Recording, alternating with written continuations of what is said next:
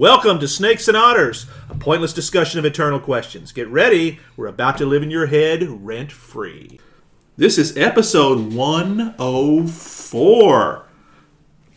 I am Martin. And I'm Robert. And I'm Francis, sitting in the captain's chair here again. Uh, people you should know, guys. Uh, we know this guy. Uh, I'm surprised it took us so long to get to doing a podcast about an author. You know, we talk about, I mean, Martin, you started off the whole darn series with a book. You know, and we talk That's about that's true. That's, the whole thing started with the idea, hey, I read this book, and let's go with that. you know, really, you could say that the entire podcast was predicated on the fact that Martin reads. That's right. I'll take that. I, Yeah. I'll take that. I'll put that on my tombstone. That's Martin right. reads. I re- yeah. I I read. You, you read and you know things. That's yeah. That's, Yeah, and the great that, that's Tyrion. That's yes. all right. and the great thing about that is that since it's going on your tombstone, people can read it as I read. Yeah. Beautiful. That's right. We, we love those paradoxes and double you- entendres. You know, we, we have done authors. You know, we've done Orwell as a hero. We've That's done- true. We've done O'Rourke as a hero. Yes. Uh, Yeah. Well, even you know when we did Nietzsche is a person you should know. Uh, Yeah. you know, is on his writings. On the Uh, That's yeah, right. history Yes, some- episode. that's not quite fair, We yeah. did. Uh, you know, Yeah, I that's mean, a history episode. Was a writer. Uh, I'm Yeah. glad you mentioned von Clausewitz because he's coming back again in this in this episode. Yes, he episode, will. so I can get us to where we're actually going. yes. is uh, John Keegan is the man we're talking about? Sir John Desmond Patrick Keegan, the Order of the British Empire, passed away in 2012. Uh, he is someone that you should read, listeners. Otterites, Otterites. as, Otterites. as we say. That's right. Uh, he is the rather, I don't want to say undisputed, but certainly one of the great giants of popular military history. Yes. Now, and there are quite a few popular historical authors. Mm-hmm. He sticks primarily to the military history. Correct. And you have guys like Joseph Ellis, who's very much a uh, biographer of Revolutionary War uh, figures. Or, Uh, or, or David McCullough. I was going to say McCullough David is, is McCullough. that is a good great one. storyteller, popular historian. Right. Right. You got guys that focus primarily on love it on um, uh, the Civil War, for instance. Mm-hmm. Yeah. but he is a military historian. Right, and he was one of the first, and uh, in in this in the early '70s is when he came about doing what he was doing uh, as a popular author, uh, and we'll talk a little about a little bit of that in a minute- here in a minute because we're going to go over many of his works uh, because he made military history something more than just that dates, events, movements, something that was interested only to academics or uh, students in you know in the military colleges and things like that. Yeah, and you know that's important because I think we've talked about this in the past. It's I know it's come up in conversation with you guys, so I don't know if it's been on an episode or not. But the history of warfare is a lot of what is studied, anyways. But it's because that's where a lot of the most important things happen. Right. Those are always change points. because are always change points. There are always flash points of uh, major upheavals and Mm-hmm. things like that. Uh, but they're also where a lot of technological innovation comes from, Right. Uh, because of necessity. Right, and it moves the world forward for good or ill. Well, it moves it in it moves it in a direction. Whether or not we call that true. forward is is another. Well, thing. yeah, that's right. Because at least in the short term, it's often backwards. Yes, warfare often leads to backwards movement, but it can often clear the, the, the playing field for Mm-hmm. forward movement. Sure. Yes, uh, but And- Martin, you were yes. Uh, well, and, and one of the revolutionary part for Keegan, and I'm sure Francis is going to get to this and talk more, is he's more than just this general did this and this general did that. very much so. This gen- he's one of the first to do. You know, you win or lose, yes, by generals making decisions, but also on how the individual soldier reacts, and that's what he focused a great deal of his early works on. Were what's the effect of warfare on the individual? Mm-hmm. I like where you're going with this because, uh, for one thing, I see that that point of view echoed in, in much of what you, you bring to Snakes and Otters. Uh, but also, I see that as an echo of some of the the great uh, historical fiction that we read, because it sounds very much like Jeff Shaara's approach. Right, Right. very much Uh, so. and, Yeah, you know, from a historical fiction, very much grounded in fact, but fictionalized. right. Uh, so I can see where I- where the appeal to both of them goes hand in hand for us. Oh yeah, in many respects, Keegan is very much related to that type of thing, but his is not fictionalized. Right, it's not it's not a narrative. It's not a narrative. same That's correct. sense. You know, it's not like that or Shelby Although I do like a historical narrative. Erik Larson is another one we could look at. That's Mm-hmm. Yeah. a great historian. That when you first start reading, it's like, am I reading a novel? or Am I reading history? Mm-hmm. And then you realize you're reading history, but it's actually it's like whenever he does uh, quotes, they're actual quotes Right. Uh, where people speak. It's actual quotes of the people who are speaking, and uh, you know that that was appealing. So yeah, I, uh, to me that's a, a very appealing thing with this sort of approach to history. Where, how it affects the individual is very Right. important. The the individual who's who's facing battle. Oh, interesting. You phrase it right. that way, of course, Yes. because his first really major book, the one that changed The- everything, Yeah, the landmark book. the landmark book, and I'm sitting here with it in, on our desk right here. I brought many of my Keegan books with me. Is the Face of Battle? That's the exact book. Right, that- and that's the one we recommend people start with. That's right. It is. It's it, it's not long. I mean, the goodness goodness gracious. It's you know it's fully fully annotated and full. It's 342 printed pages. I'm sitting here looking at it. Well, how much before you get to the to the bibliography and the, the Uh, that that that's Oh, okay. correct. Yeah, that's that's the actual printed. You know of all that, uh, and it's it puts the reader into the trench with the common soldier. That had not been done before. Uh, it just it just wasn't, and uh, he talks. It's, it's very analytical, but it's also I mean infantry versus infantry, cavalry versus infantry, the personal angle of vision. It's very much from a soldier's perspective. And in that book, he covers multiple eras. That he does. That's He correct. covers Agincourt Uh-huh. and uh, what are the others that he covers? But Waterloo, Waterloo. That was Yeah. the major one that I was thinking of. exactly. Those are the big dog daddies. Right, but he covers four. There are two others that aren't there that he covers in that. I don't have my copy of it open, so I can't. Tell Yeah, you. exactly. Uh, give, give me a sec here uh, on that one. But yes, that is correct. Uh, the Somme. Psalm, that's- Somme, exactly. yes. I don't know. I don't know why I had a brain fart on See, that and one. that's the that I think is the one that would speak to us a lot because you know we spend s- spent we haven't done it in a while. We've I even said didn't I say the last time we got together I would be open to revisiting World War One if we talked about it from a certain perspective. That's I don't right. know what that was now, but Well, I've got a I've got a book that's next on my shelf that I think will, That's what it tie was. in. That's what it yes, was. Uh, Arthur Herman, uh, Lenin and Wilson and the New World Disorder. that's right. Because any chance to, to hate on Wilson, I am up for. That's right. Up top, up top. Bring the toilet paper, gentlemen, because we've got some dumping to do. Yes. Yeah, but that, for another day, because we're talking about uh, Sir John. As yeah, it- but as it- it- I, re- I won't really want you to, to draw this out of you, Francis, because I know you're the biggest fan. Even though I've got, I, I think I counted up like eleven of his books at home I on think- my shelf. I know. Uh, Uh, and, and you've got more than I do. I've got- I've only got a couple. I've got digital copies, but I've Yes. got a Let's couple so- physical. Face of Battle, Mask of Command, Uh huh. Six Armies in Normandy, Uh-huh. Price of Admiralty, both his World War One and his World War Two book. Those are the two I have. Yeah, and the World War One book is is really good. Well, Uh, I brought my can't illustrated version of it with me, and yeah, it's uh, Because that's the one you want to bring for the podcast. Well, of course, because that's right. But you know, you can hear me touching it right here. You know, it's a big honking book. Yeah, normally I don't want to hear you touching it. No, what is it with this today? You're just you're just on walked into that. Yeah, one, you walked into Stepped it. into it like a wet cow pie. I get it. Okay, that's fine. But yes, it's a, it's a great, great book. I- uh, Keegan is so readable. He's so readable. But It's not narrative. See, and that's the thing. that's the thing. Yeah. Most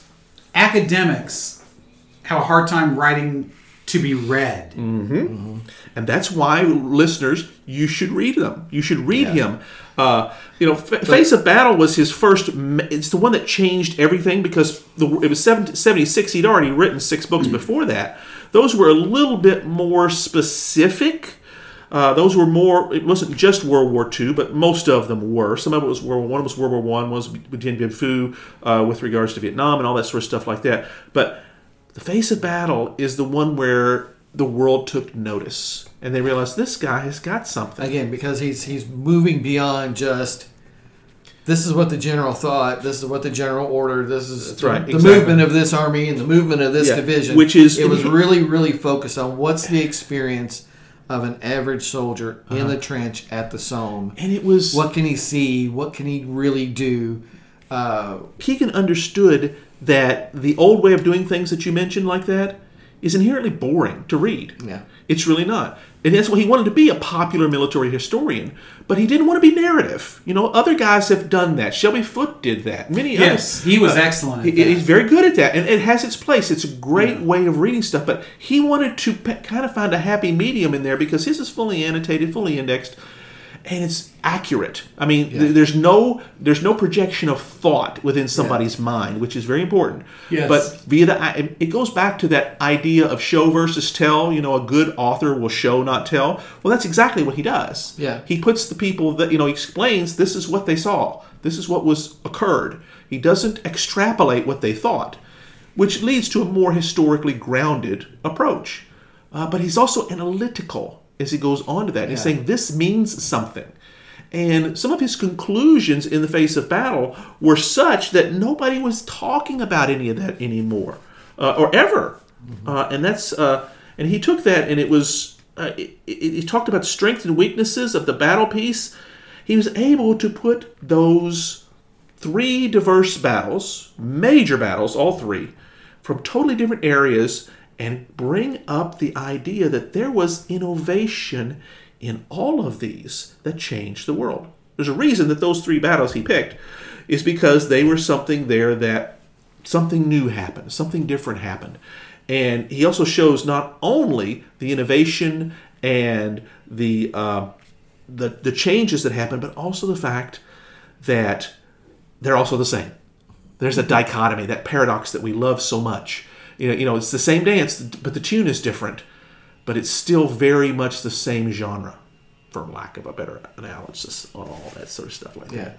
And I'll just also mention again, we- we're talking about the World War One book. I always view that as part of a kind of a what do you call it, tripartite uh, reading experience on World War One. Mm-hmm. Uh, his book, the Hugh Strachan book, Right. And I still like S.L.A. Marshall, even though that one's much more of a the, the, The traditional style general- that you're yeah, talking about. Yeah. And you, you forgot to mention uh, G.J. Meyer, too. And Meyer is I was going to say Meyer to me is the, is the the go-to guy on yeah. World War One uh, because his is very readable, and I think he's of, of the. I, I'm putting words in his mouth. He's not said this.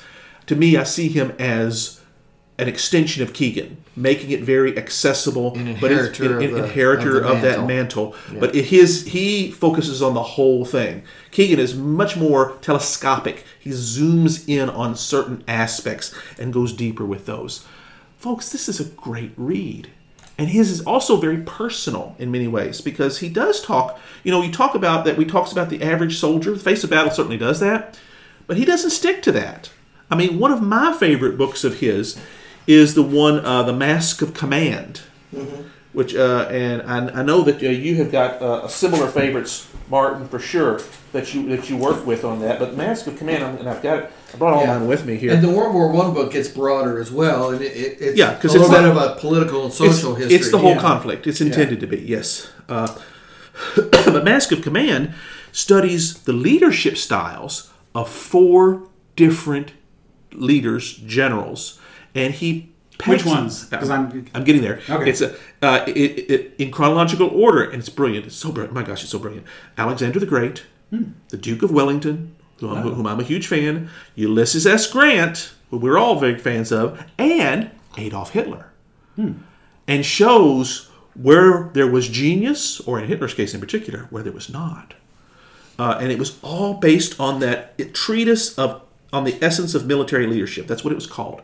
My gosh, folks, if you th- this one here, you can blow through that one so fast. I mean, it's that's a much thinner book. Yeah. It, it is, yeah, yeah. These are not, generally speaking, these are not huge tomes that he writes.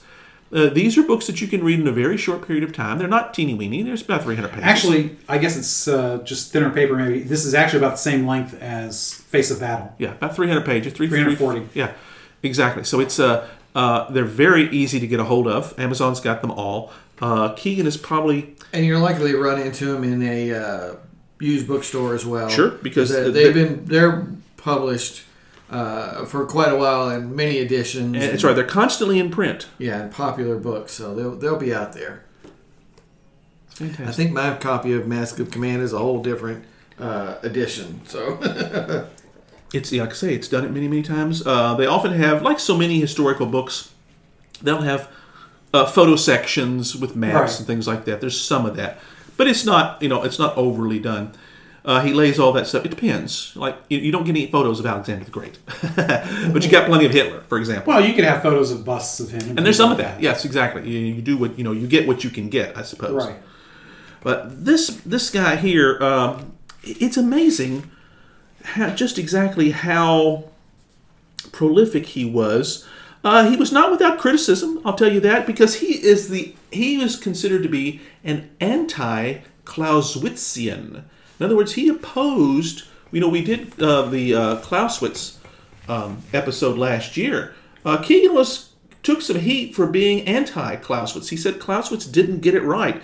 Uh, he did not like uh, on war, vom Krieg, on warfare and military strategy. He said, I mean, he, he took a lot of heat from that. Keegan did, because Clausewitz, even though we don't really follow his doctrines, was so revolutionary. There are people that still consider him sacrosanct. You don't mess with him. Uh, the, the war and political Yeah, philosophy. philosophy. Yeah, to criticize uh, Clausewitz is seen as being rather politically naive. That's that's That- what he was called. And he focused. And Naif is what he was called. Yeah, That's right. you know, he, he does focus on the, the the individual soldier can lead you to ignore the politics of a conflict. Right. Yeah. He was very focused on the military side, uh, of the conflict side, and uh, the tactics. Uh, he's not ignoring strategy because he recognizes that's kind of how Well, you have to get where you're getting. Strategy is for the generals. That's right. Tactics is for the privates. That's right, and it's and he and that's one of the reasons he was so powerfully, you know, the face of battle just changed the world in many ways uh, because nobody had ever done it that way before. Uh, it's it's uh, and, but he's he's got a broadness. I mean, he taught uh, at Sandhurst uh, Military College for like 26 years, uh, as well as was uh, a very prolific writer. I mean, my lord, he's published. I don't. I, I, I, And. Sandhurst is that's the big dog daddy of, In England, yeah. uh, of British military uh, Yeah. education. That it's, that's right. It, it's their West Point. Yeah, it's it's where it's where you go to really get it right. Uh, and it was military history that he was that he worked with, uh, uh, and he was widely recognized as one of the the greats.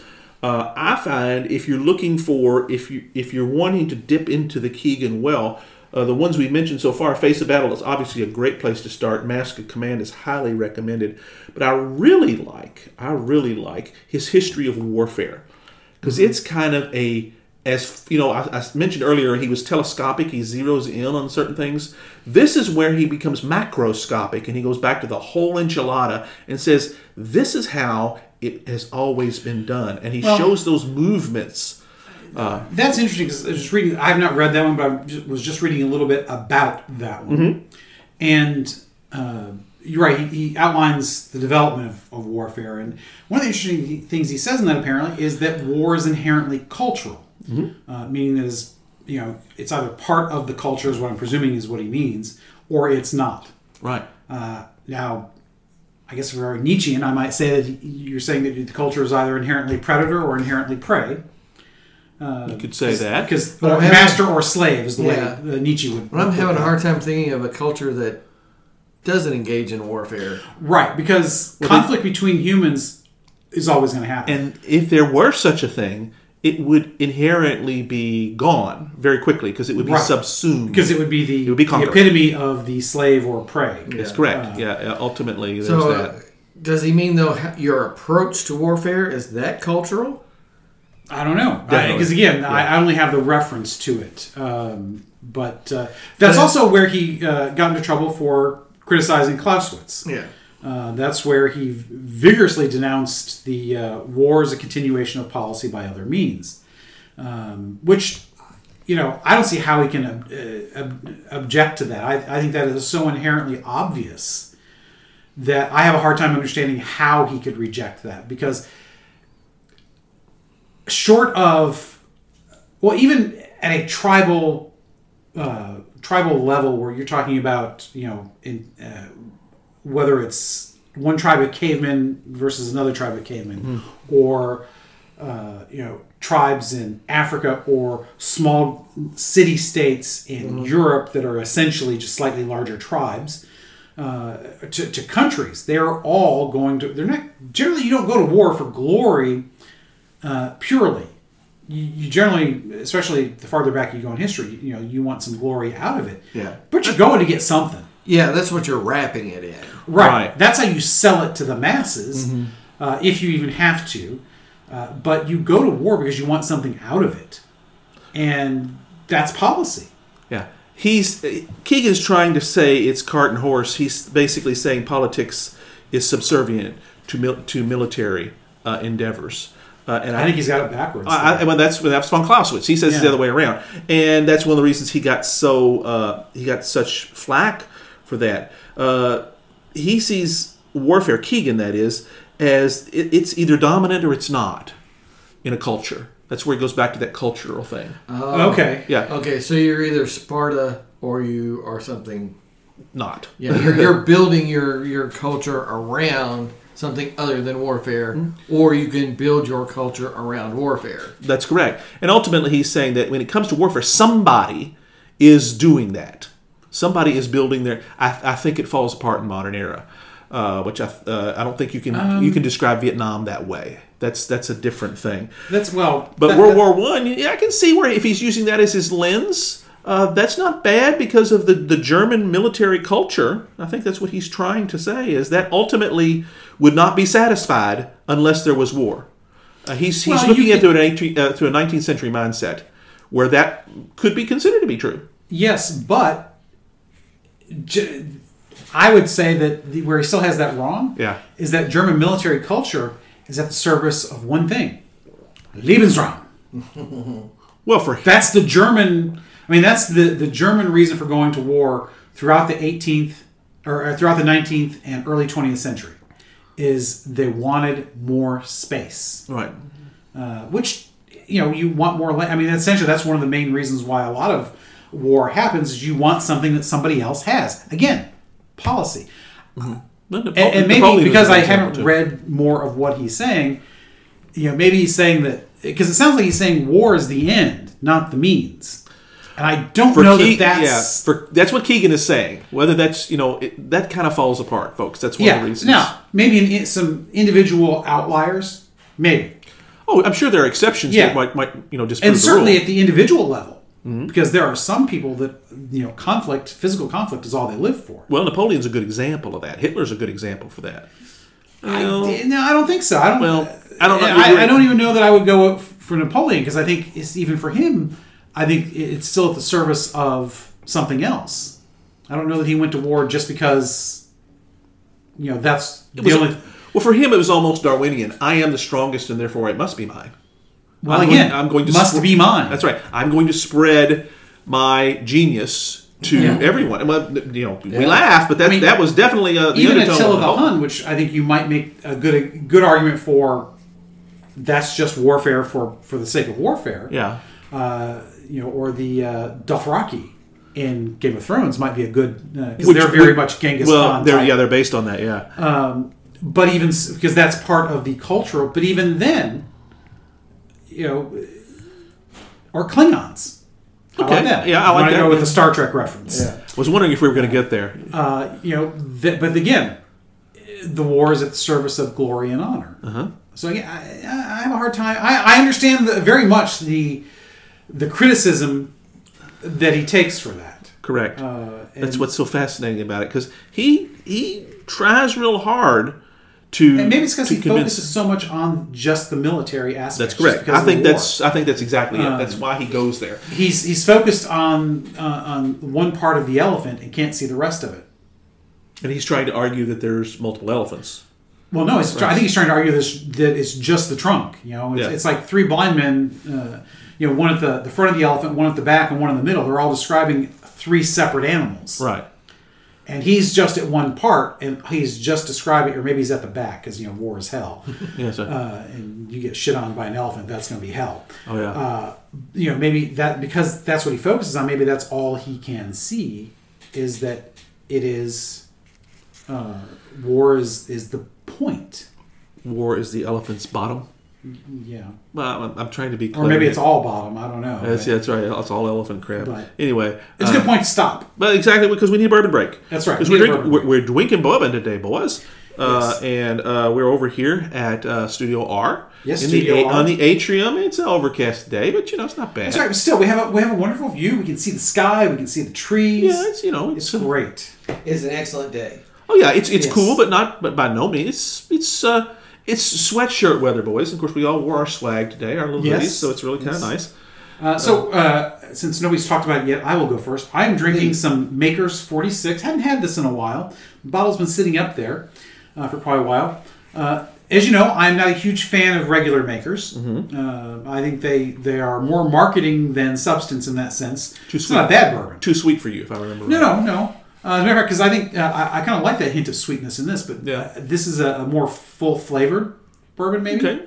Uh, a little less harsh in the sense it's smoother. Uh, I, I just, if I'm going to go makers, 46 is what I would have to go with. Right. And you and I, Francis, have poured a glass of six-year-old bottled in bond Heaven Hill, Yes, that, uh, uh, old style that bourbon. Robert has furnished us here uh, yet again.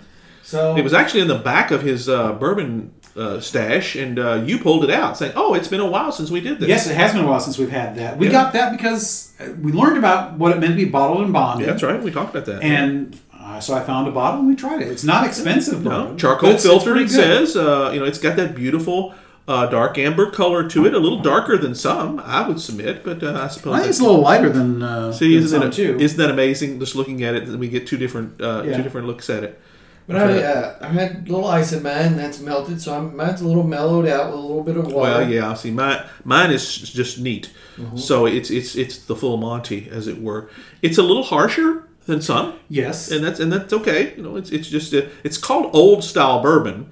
I'm not sure if that's contributes to the the the, the punch that it has. That's a I think possibility. a couple of ice cubes would take care of that for you. Well, I don't have a problem with it. I'm just noting it. You know, Yeah. that's what I'm. Uh, Well, I, I like it this way. because it's old style, I think what that refers to is that it's not uh, the basic formula has not been monkeyed with like so many other bourbons to get the different flavors. Okay, yeah, that's right. It, Um, it know, is- it takes your basic mash, puts it in the charred barrel, and lets it age. There's no additional stuff. Uh, you know, because remember, bottled and bond means that it is done to very strict standards. Mm-hmm. Because the whole point of that was to uh, stop screwing up uh, bourbon, right.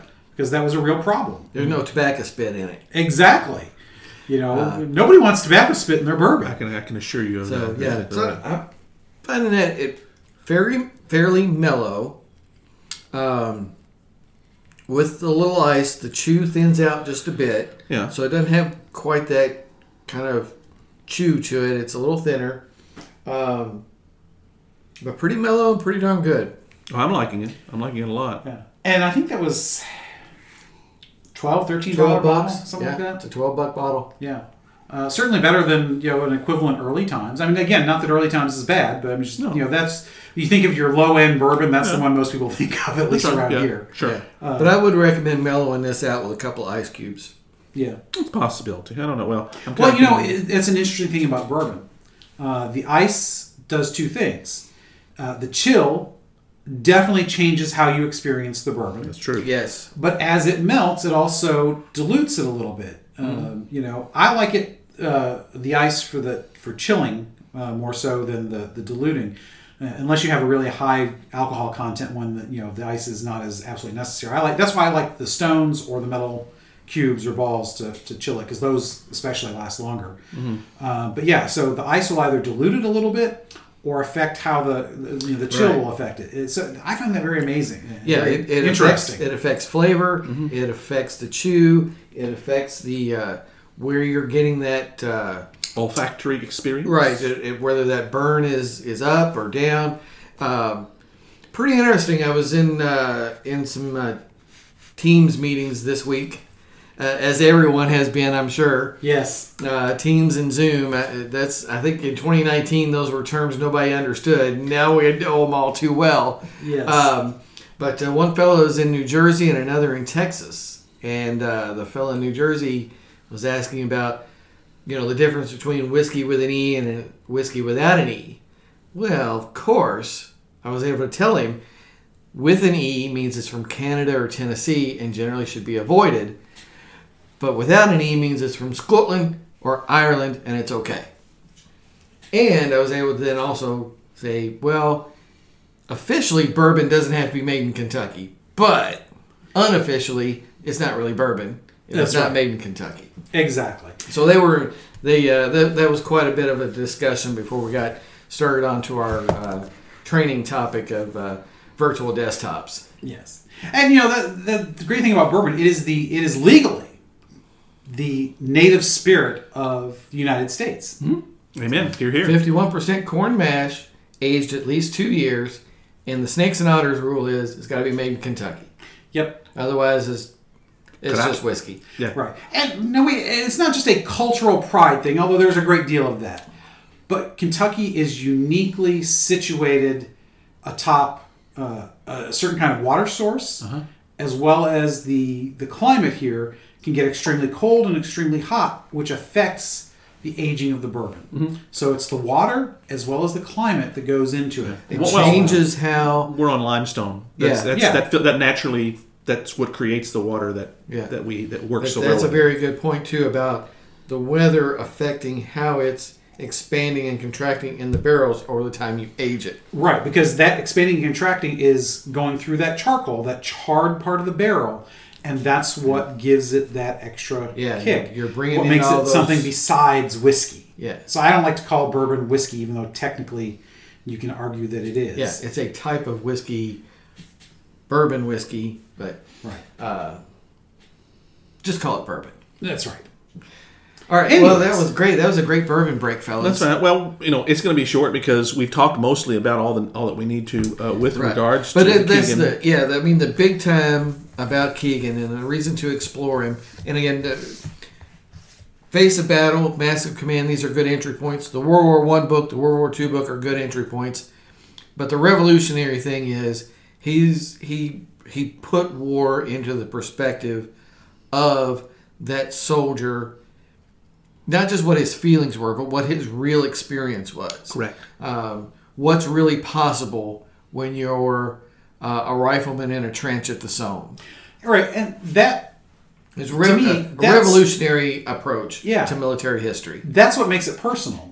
That's Uh, right. it, it makes it, I think, more relatable and understandable. That's why it was so readable. uh, for the average person because let's face it most people sitting through history class were not like us you know weren't just soaking it up they were bored right. and that's because most history classes are taught like most history books and you know these big sweeping things that you know really don't relate to anybody right. And then this, and then this, and then this. Meanwhile- that's right. Oh, oh, thank you. That's exactly But what I was understanding to say. context uh, is the key to appreciating history. Absolutely. And understanding the threads all merging. Mm-hmm. Uh, and, and Keegan is one that I think is really good at that.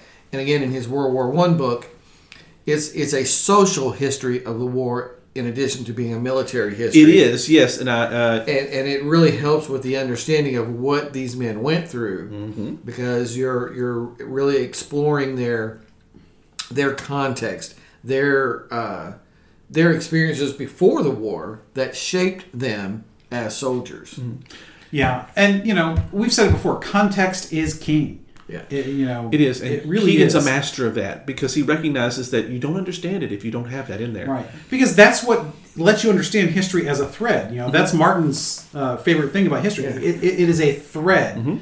Uh, I like to think of things like that. You know, it's tapestry. And as you said in Yeah. one of the, the show prep sessions, you know, you pull on the thread and things change. It either uh, unravels or it changes the nature of the tapestry. It's not the same anymore. Uh, but it's definitely not the same anymore. And context, that's all about the context. Yeah. It really is. Yeah. Uh, when you lose context, whether it's at the personal level, the micro level, or the macro level, I think you lose the majority of the meaning. Context is what lets us Exactly. understand uh, a particular historical situation in that particular time without losing our own perspective. And this is what I think is is missing so much in today's uh, look at how things were. Uh, yes, we can look back at certain things in history and realize, oh my God, how how are people that awful to do things that way? But then you realize, okay, this is what they've been taught, what they've believed all their lives, and yet somehow we still got out of that and we moved forward. And that's following that thread. In fact, when it comes to military history, there was no way forward without something like that. Yeah. You know, the entire idea, World War One's a great example because before that idea, military was the path to glory. After that, everybody realized just what a hellish thing it was on a worldwide stage, and it's never been the same after that. Right. It's, it's just approached very differently now. And we're the better for it because we realize this must be avoided. It's not something we run towards, we run away from. And it was it was in many things it's the Somme and all that went around that, as Keegan tried to, tried to indicate, that brought that uh, to bear. It's been a great episode, guys. Excellent. I think that, Yeah. that that that was really good. I mean, You it's know, short. What's our time on We're at 35. This is one of the shortest episodes we have done in a long time. Well, you know, it's uh, but that's okay. Uh, you know, without going deep into his books, which again we try never to do because I think that could get. Um, we, we recommend yeah, we recommend. Yeah. and Uh, give you a brief from your own why. opinions. You know, I, I think that's important too. Yeah. Um we'd like to tell you why it's interesting to us. And we and we believe that since we are Renaissance men that we are, that because they're interesting to us, they'll be interesting to our listeners as well. To the Otterites. To, the the Otterites, Otterites. that's yes. right. The Oh, what a toast To to, the the, Otter- to the faithful Otterites. That's right. That's right. All right. So, Francis, what is up next, buddy? You know, I haven't got a bloody clue. No, I'm kidding. I'm kidding. One of these, I had to say that at some point. You know, A little too much bourbon there for Francis. you guys keep asking me that every time. Of course, that's That's your job. That's our job. That's That's your that's, a yes. script. We kind of know that. That's kind of our little cue. It's up to Martin after this one because the next one is a Martin episode that he put oh forth. yes, East Car- Down and Bound. It's right. Car chase. Well, talk about it. Eastbound and down. East. Uh, loaded up and trucking. We're gonna do what they say They can't be done. I mean, we can sing the song. Come on, he's Jerry Reed. But anyway, Martin had this great idea, as he always does. Let's talk car chase movies. They were huge when we were kids. That's kind of where we walk into the concept. But and Smokey and the Bandit's kind of like the big dog. that's gang. the epitome. That's the epitome. But there was a whole movement of stuff around in the 70s in particular, and 80s, where this was a thing. If you lived through it, you get it. If you didn't live through it, we're going to tell you about it. It's going to be fun.